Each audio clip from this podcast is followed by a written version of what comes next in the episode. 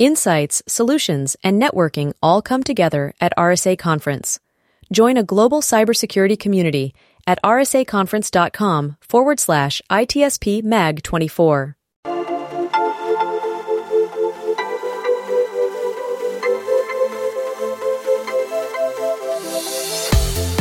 Welcome to the intersection of technology, cybersecurity, and society. Welcome to ITSP Magazine. You're listening to a new Redefining Security podcast. Have you ever thought that we are selling cybersecurity insincerely, buying it indiscriminately, and deploying it ineffectively? Perhaps we are. So let's look at how we can organize a successful InfoSec program that integrates people process, technology, and culture to drive growth and protect business value. Knowledge is power, now more than ever.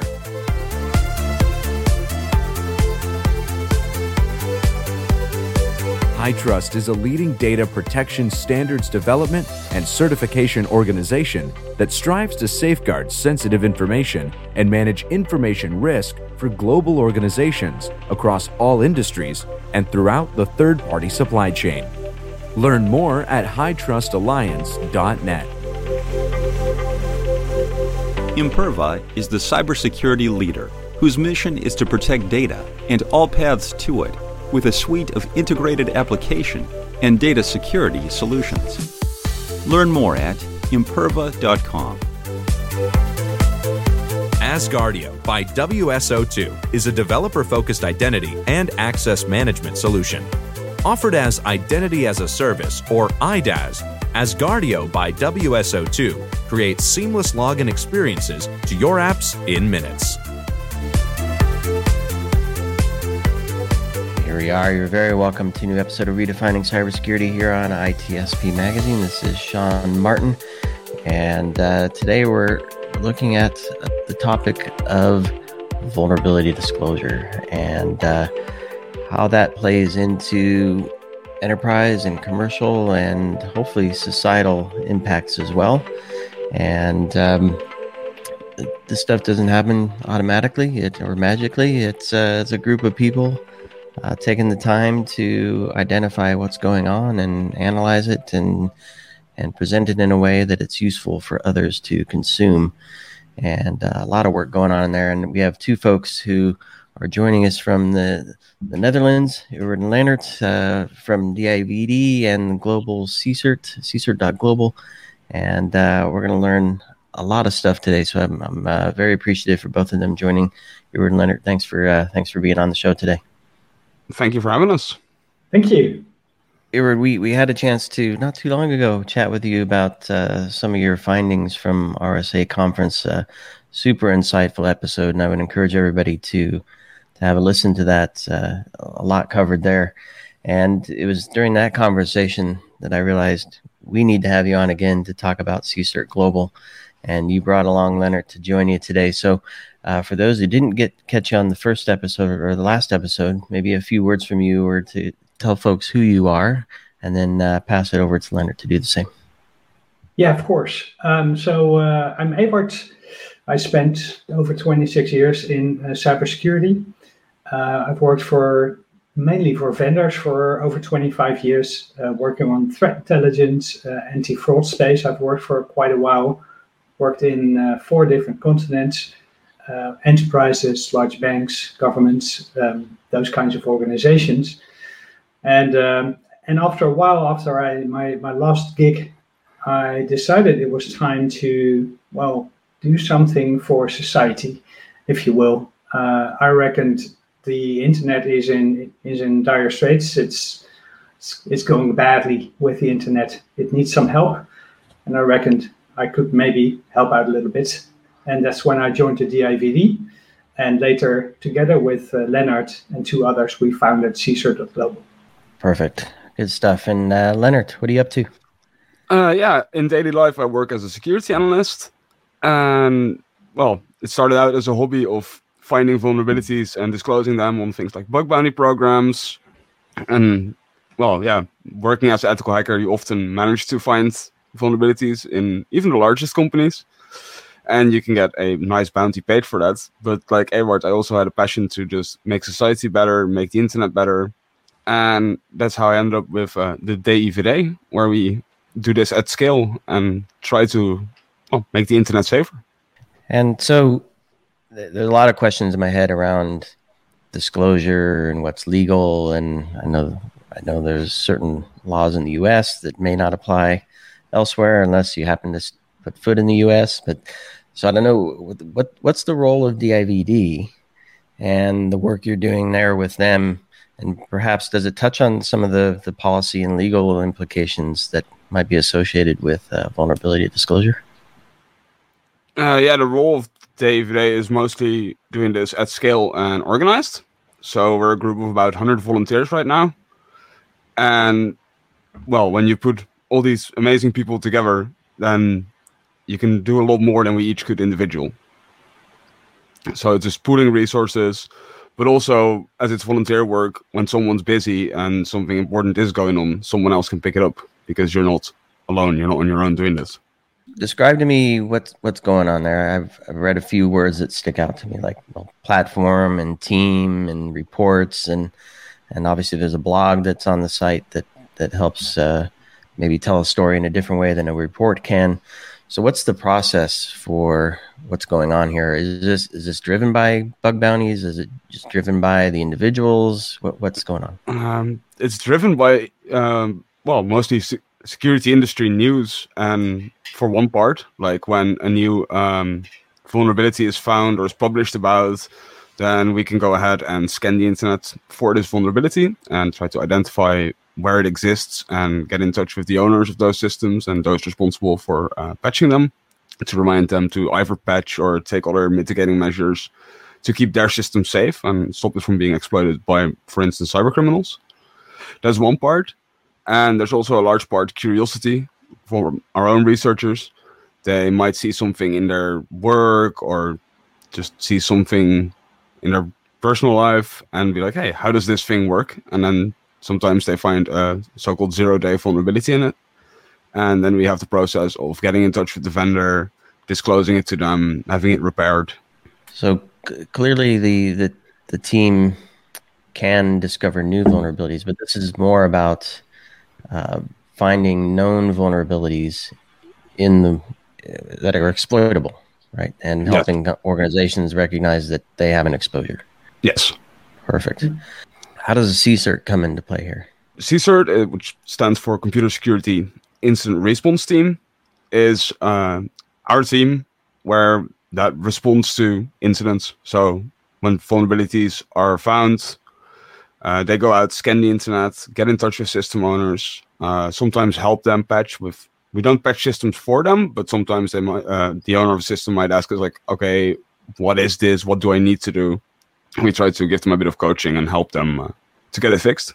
Essentially, trying to be a group of volunteer firefighters on the internet, if you will, um, and you don't you don't even need to call us. We just show up on your doorstep with fire blankets that's right. The the alarm bells ring and and uh, here here you go. Here you, you guys arrive. And yeah, yeah, exactly. Or there might even there might even be smoke coming out of the window and they didn't even know it. and and we're still there with the fire blankets. Yeah. Well, talk to me about that because I, I, have a nice visual here with that, Edward. And um, firefighters come with a hose and blankets and maybe some masks to help people uh, escape without uh, smoke inhalation. There's much of it anyway. So, what do you, do you bring? Clearly, bring information, but do you also yes. bring tools? Do you bring a hatchet? if if so, if we can, but we like to remain on the doorstep, so we, we don't enter the house and and, and those kinds of things. You know, we're we're super ethical in those ways. Um, and um, but of course, you know, one of the I think you know going back two steps. There's first you need to know that there's a fire, and for that you need to to understand uh, what's going on out there. Sometimes we do our own research. We have a research department, and every now and then we find a big fire, and some sometimes we find a smoldering fire which has been going on for years. Um, but since we found it, we can now try to stomp it out. But secondly, then you need to find out where the fire actually is. And that is just as daunting a task as finding out that there is a fire somewhere. It's because of our work, the nature of our work, and the fact that we're trying to do it ethically, we're doing the most, let's say, the lightweight scans we can do. What we do scan indiscriminately. So we scan the entire internet. Um, so when we get our results back, um, then that is a large chunk of IP data. And then we need to try and find owners for those IP addresses of which we know there's a smoldering fire in there.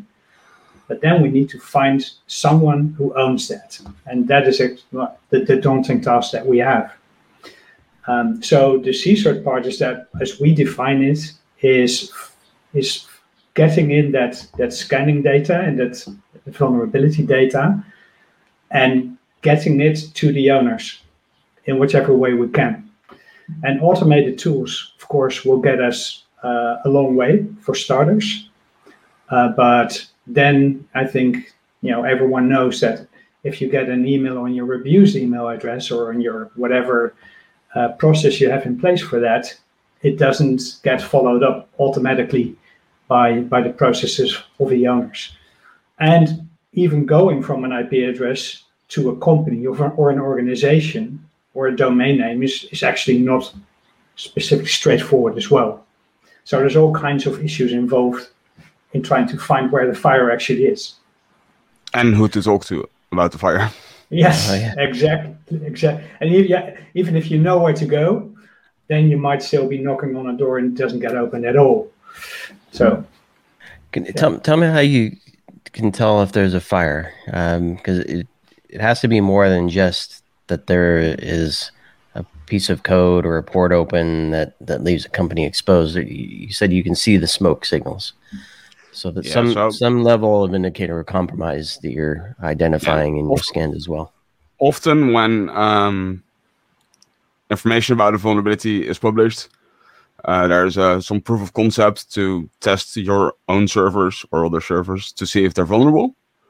Um, that's one thing.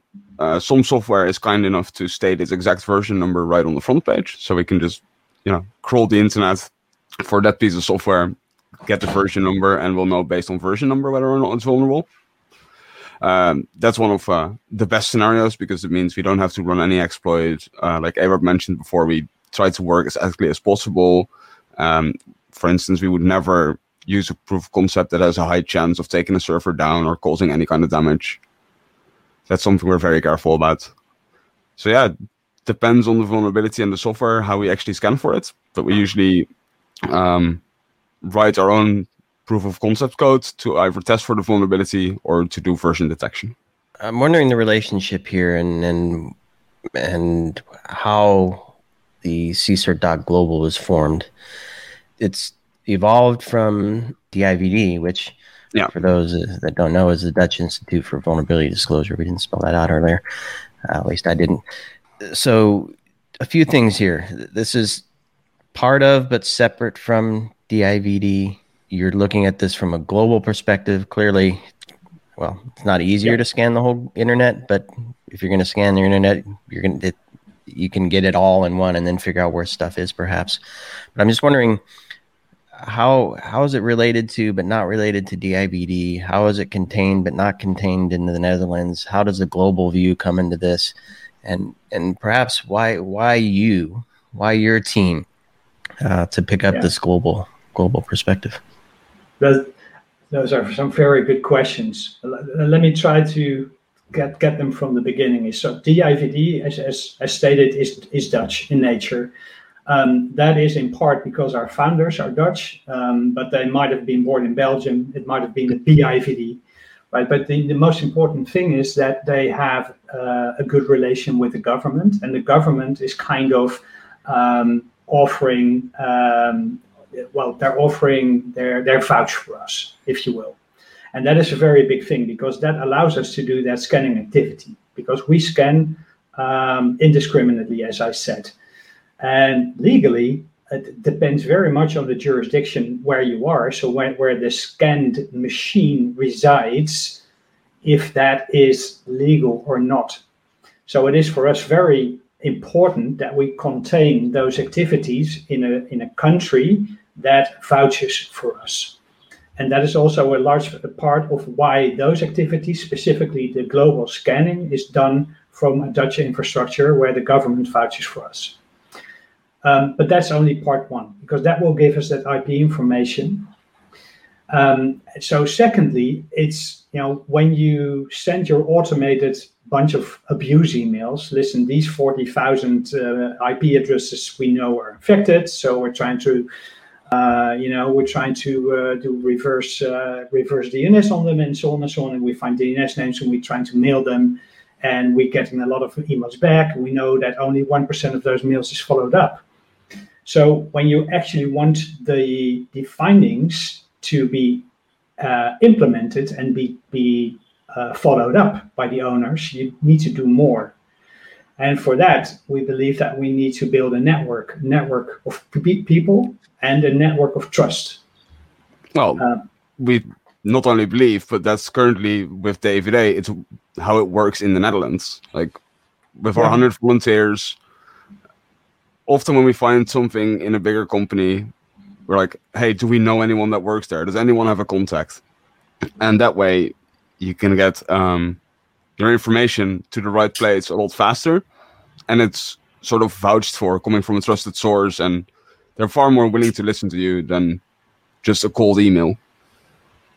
This is an interesting point because I mean, it's very easy to get one's head wrapped around the, the technology and and the threats and the attacks and and all that fun stuff. But a big part of this challenge is actually knowing who, who, yes, what what what company, yep. right? Who's who's behind that IP, and then even even harder, who's behind that company that uh, will yeah. respond. and the right for the Netherlands, we already have a lot of this information. We have a big network, and we noticed that that really helps. So with that mission, CSIRT Global was found to create chapters, well, globally, to build these networks in other places as well. And we're going to get into. I, suspect this is where a lot of people can jump in. We'll we'll save that for the end. Um, go ahead, Edward. Edward, you're going to say something. Yeah. So, and I think we're we're pioneering a bunch of other stuff as well, including a national clearinghouse, for example um, because clearinghouse well, if, if you can automate those follow-ups as much as you can that will save you a lot of time um, we will do any manual follow-up if we need to but if we can automate it it would be awesome so the clearinghouse concept is now being pioneered in the netherlands and might be very important going forward internationally as well but of course we need to learn the lessons from our um, from from the benchmark that, that we run in the Netherlands as we speak. You described the process of you scan the internet. I don't know how often you do that, but um, then some analysis takes place and um, a report and some emails get get generated. So that's the that's a proactive from your side. Um, is there a a proactive from the other side where folks can query uh, to see if they might be smoldering. so, so perhaps you can't reach them because the network quite isn't quite there yet. But somebody might be interested. Maybe I don't know as a as a threat intel feed or as a query or how, how is that possible or how does that look? Um, no, because we scan the entire internet. Um, having people probe that data would also give a threat actor the chance to probe this data and get information about potential vulnerabilities. So the only way to do that would be to um, vet everyone that wants access to the data for which systems they could get access to it, and then you have to keep that up to date. And that's just a lot of work, and we believe that it would be bring more risk than actual good. Yeah, yeah. Although in in that clearinghouse, of course, we're trying to implement parts of that this uh, in some way. Um, but that is all built heavily built on trust um, and on, on very strict security controls. So it, it, it's not as easy as you just slinging an IP range to, to our API and getting a bunch of IP addresses in return. No, that's, not how, that's not how it works. You need to vet who owns that range and yep. the speed that IPv4 address can change hands, especially if they're hosted by a cloud provider, for instance yeah, it's really hard to make sure that the data is not uh, is only being seen by the owner of that system. So a couple more, and they may seem like ignorant questions, but I'm going to ask them anyway. What stops others who have bad intentions from doing what you're doing? And are, Nothing. are, are you, are you aware of? Are you They aware are. of any? They are doing. They it, so- they are so- doing it. Yeah. Yeah. They are. They. I know at any given time, I saw a statistic like at any given time, about like 250 scans are, you know, global scans are running. Um, and that is, I've also heard like four in five is probably malicious. Um, yeah, and that's and that's the world as it is today. It's the good guys and the bad guys are in a scanning rat race, um, and we're just trying to be the good guys in that race. Yeah, I'm Ah. pretty sure that it has been in the news how, for instance, uh, vulnerabilities in Microsoft Exchange have been used by ransomware gangs, etc. So they go on the internet, they scan for Exchange systems that are vulnerable, just like we do. Only when they find one, they deploy their ransomware, and when we find one, we start trying to get in touch with the owner to remind them to update their server. let's talk about um, some of the cases because I mean that's that's where this really matters, right? It's not just that you guys are having fun building building some platforms and bringing people together and and trying to automate some cool things. You're actually doing doing some good work here. So um, I don't know who wants to share a case or two or three or whatever um, to kind of help bring this home to reality. I think one that a lot of people might have heard about would be the Kaseya ransomware case on 4th of July weekend of 2021. Um, that was actually um, from our own researchers.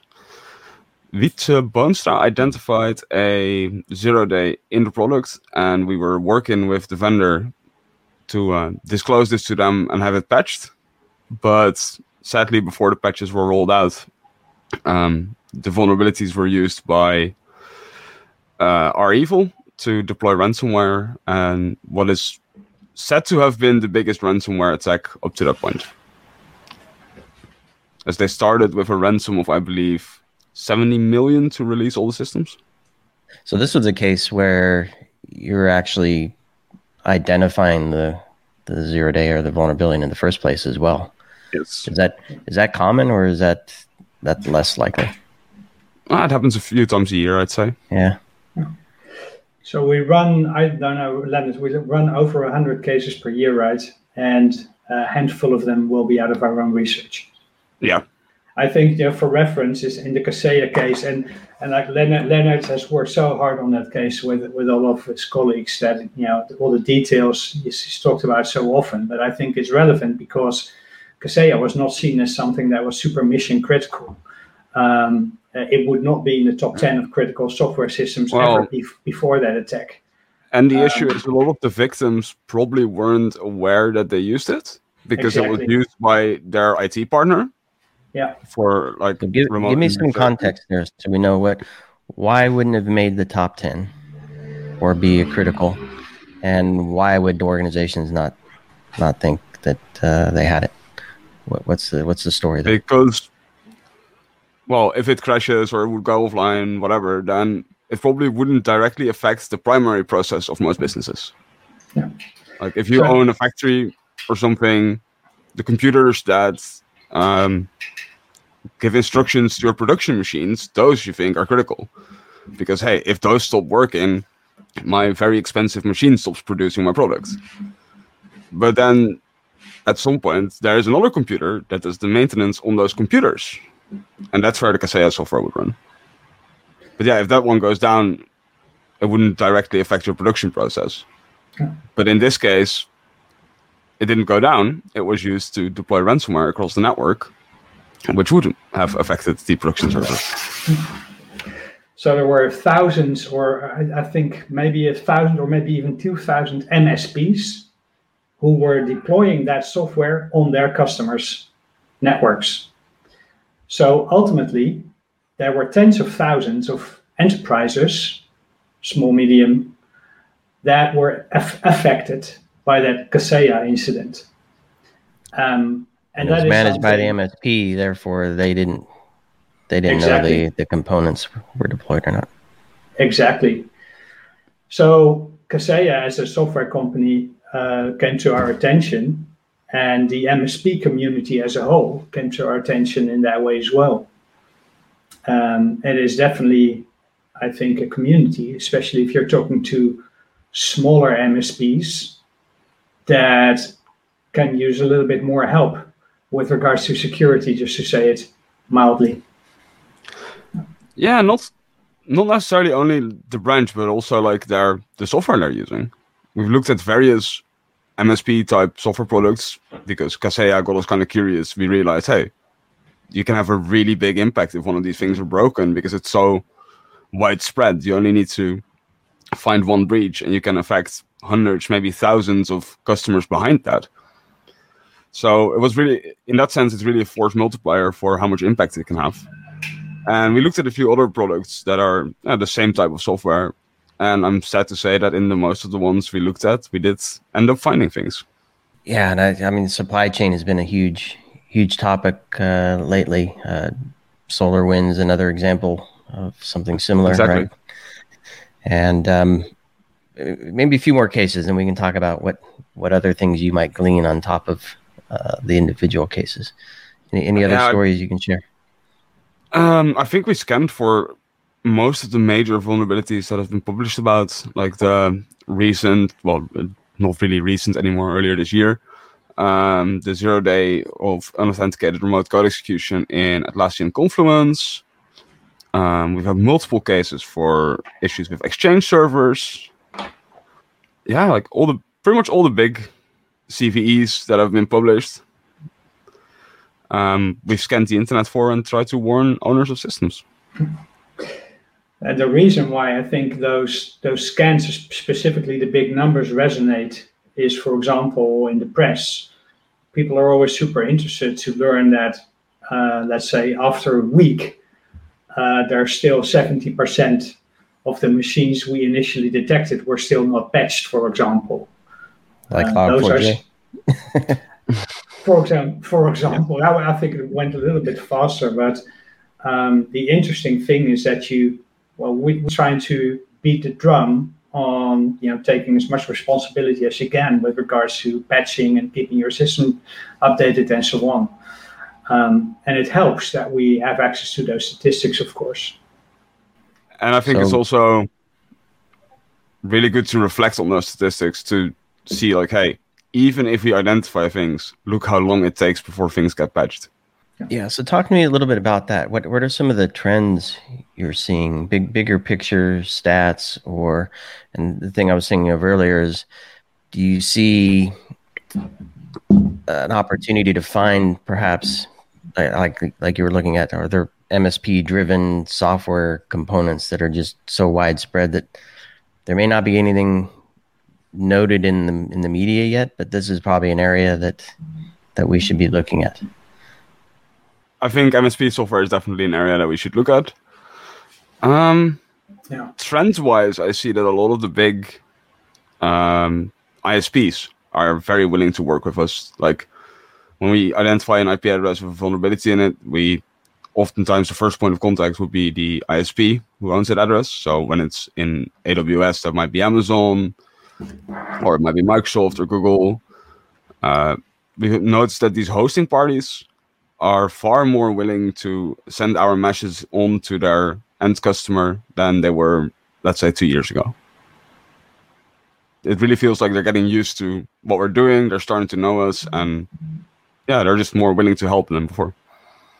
And that's also down to the fact, I reckon, Sean, as, what Lennaert said, is that after a while they start to understand that when we send an email to them, it's always going to be a relevant email because we don't send out any marketing messaging, we don't send out any spam or uh, event invites or whatever. When, when you get an email from us, it's because something is smoldering in your infrastructure.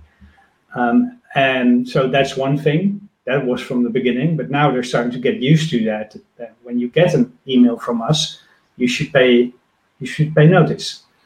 Um, so what we're now on is on that mission to make that to build that trust in that name, CSIRT.global.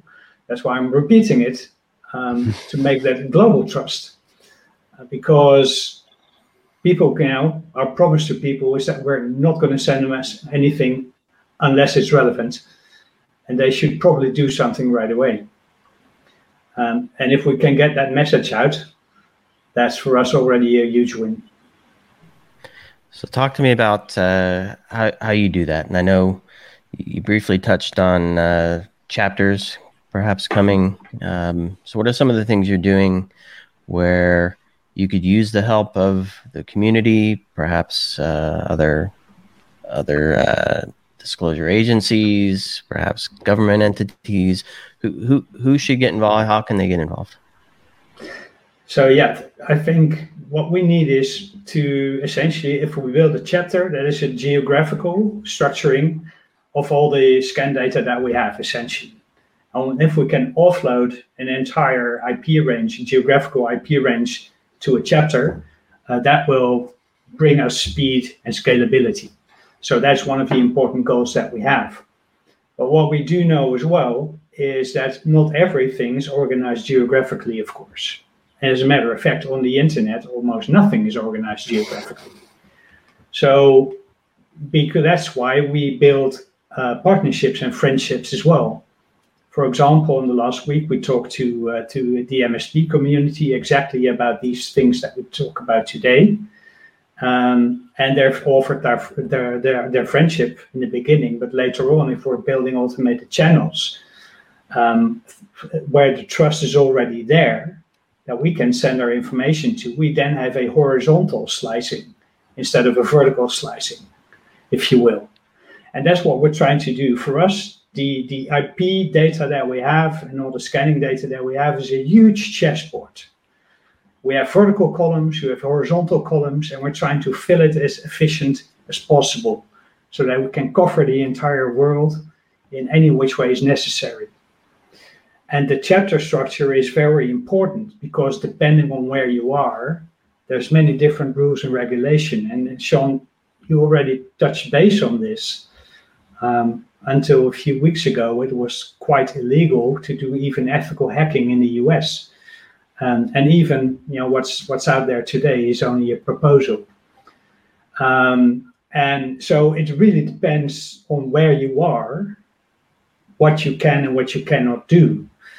Um, and for that, we need to find specific localized solutions. Many of them will have a solid legal uh, component as well. Um, and that translates to effort and sometimes specialist effort. So, um, even though we're a volunteer led organization um, and nobody makes money, um, we still need some funding for that as well. And we've estimated every chapter on average will at least cost some stuff for all the legal and setup costs. Uh, and there's many countries in the world, many different cultures, uh, and so on. So that's what we're trying to achieve: is find the good-heartedness and the willingness to help, either in person or you know with with funding or whatever, to help us build the organization out globally.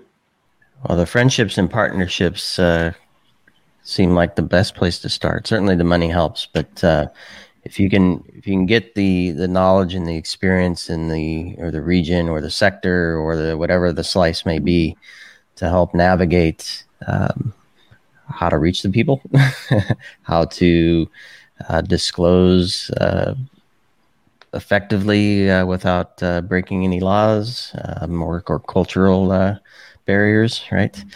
Um, I, I think those those would be great. And yeah, I think ho- hopefully folks listening, we, we definitely have an, an international audience. So hopefully folks listening uh, will take notice and, and hopefully connect with you and the team to see how they might be able to help. I'm thinking of a lot of the practitioners that also listen to uh, redefining cybersecurity here, and perhaps they they're thinking selfishly as they need to, right? Um, how how do I perhaps leverage this for my own security operations. So there's no pull uh, mechanism for them, as we described. But how might a security practitioner or a security leader like a CISO um, get involved so that they can not only benefit, but perhaps even contribute to the cause as well? Well, some already have. Um, so, for example, uh, three very forward-thinking uh, people in the UK working in critical infrastructure have decided to come on board and start uh, start the first chapter for CSIRT Global. So they decided to um, uh, help the cause and invest their time and effort. Uh, what they get in return, is, of course, is access to a fantastic community. Um, uh, but also, uh, we don't mind uh, anyone uh, who will, you know, build their own personal credibility because they're doing this work with us. You know, that's that's also part of the reward that you get. Um, but in essence, I reckon since we're you know very much in the beginning, like we're not, we don't have 100 chapters already. I reckon it's going to be a large part of people who just believe in a good cause, and and that is also our the reason that we're here is is that no one else is really doing this. You know, there's many uh, volunteer organization of many types um, surrounding the internet and surrounding cybersecurity. But, but really, volunteer global firefighting, we're the only organization I know of that, that actually does this um, in an apolitical and discriminate way. So, you know, if you believe in the internet, if you reckon that it needs to survive all this shenanigans that has been going on for the for the last decade or two, um, you might as well go ahead and help. And if you don't have the time, but you do have deep pockets, you can of course send me an email as well. it's always that. And Lennaert, I want to, uh, and um, I don't want to take away from that. The funding is important, so please, any anyone who can help on that front, uh, definitely, definitely consider that. Um, Lennaert, I want to talk to you about uh, as we as we begin to wrap here. Um, the the involvement from the hacker community because we, we there's a lot going on underneath, I presume, and yeah. even so, you, you do a scan, you uncover uh, some smoldering stuff. What do you do? How do you communicate that? Right? What's really going on? How how widespread is that that smolder, that fire? How do you then translate that into a message that that uh, that somebody on the receiving end can do something with. Um, that that requires work as well, and I presume some of the hacker community would be perfect to help do that analysis and the translation to help say this is your path forward away from uh, away from the fire. Is that right? Yeah. So it depends, of course, a lot on uh, what is going on. If it say it's a zero day that is being actively exploited, but there's no patch available, then our advice would always be, you know, take the system offline or remove it from the public internet because there's simply nothing else you can do. But if it's an older vulnerability and there's already a patch available, which is luckily most of the times the case, then we will send along instructions to patch and information about which version numbers are safe and which ones aren't. So yeah, we mail the uh, the owners of vulnerable systems a nice little report with instructions like what's going on, what's the impact, why you should take this serious and how you can remediate it. Well, listen, I think uh, there's no question this is this is something uh, critical to uh, the, the, livelihood of the internet, as as it were mentioned, and uh, I'm, I'm grateful that that you and the rest of the team are doing the work that you're doing. I'm I'm I'm sure that those that you've actually connected with are thankful as well. when when they maybe they didn't want to receive that that communication, but uh, but uh, eventually we're we're grateful that they did, and hopefully that number doesn't rise to a point where you you can't scale ahead of it. But uh, we know that things aren't aren't tamping tamping down any anytime soon. So the numbers are rising. The the criticalities are are rising, the sectors are are rising. Um, so something like a CSIRT.global is definitely necessary. And and uh, thanks for thanks for doing what you're doing, and thanks for joining me here on redefining cybersecurity. Um, Eward, maybe a final point, a call to action for folks if you want. Well, no, I was super happy that, that, that we could talk about this. Um, within the next few days and the next week, we're all going to huddle together uh, in the Netherlands at MCH Hacker Camp. Um, many of the people and many of the people who are volunteering for us are going to be there as well. So if some of your listener would, listeners would happen to be in the vicinity, um, uh, address anyone with a black T-shirt with a yellow DIVD logo, and we'll help you further gladly. Great call to action, and uh, sounds like a great event as well. So, for those listening uh, to the show, there'll be notes, of course, as we always put in there. Uh, we'll link to CSIRT.global, the IBD, perhaps the uh, the con as well, and anything else that uh, Eward and Lennaert think would be helpful. Um, so, thanks everybody for listening. Thanks, Eward and Lennaert, for joining. Catch you on the next Redefining Cybersecurity.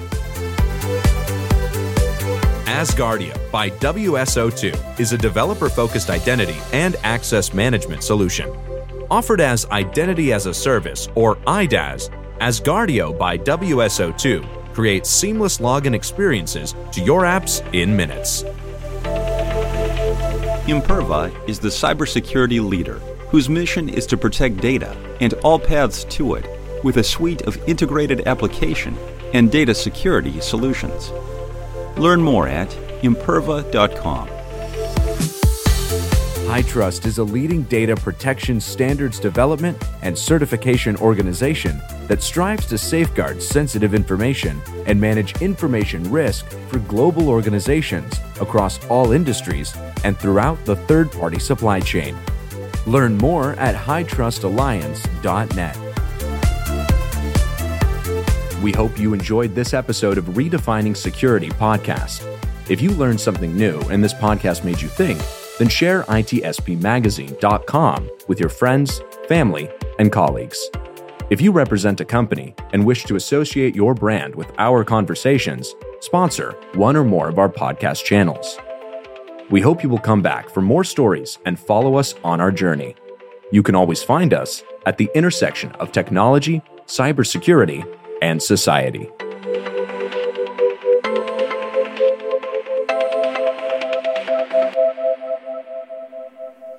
Insights, solutions, and networking all come together at RSA Conference.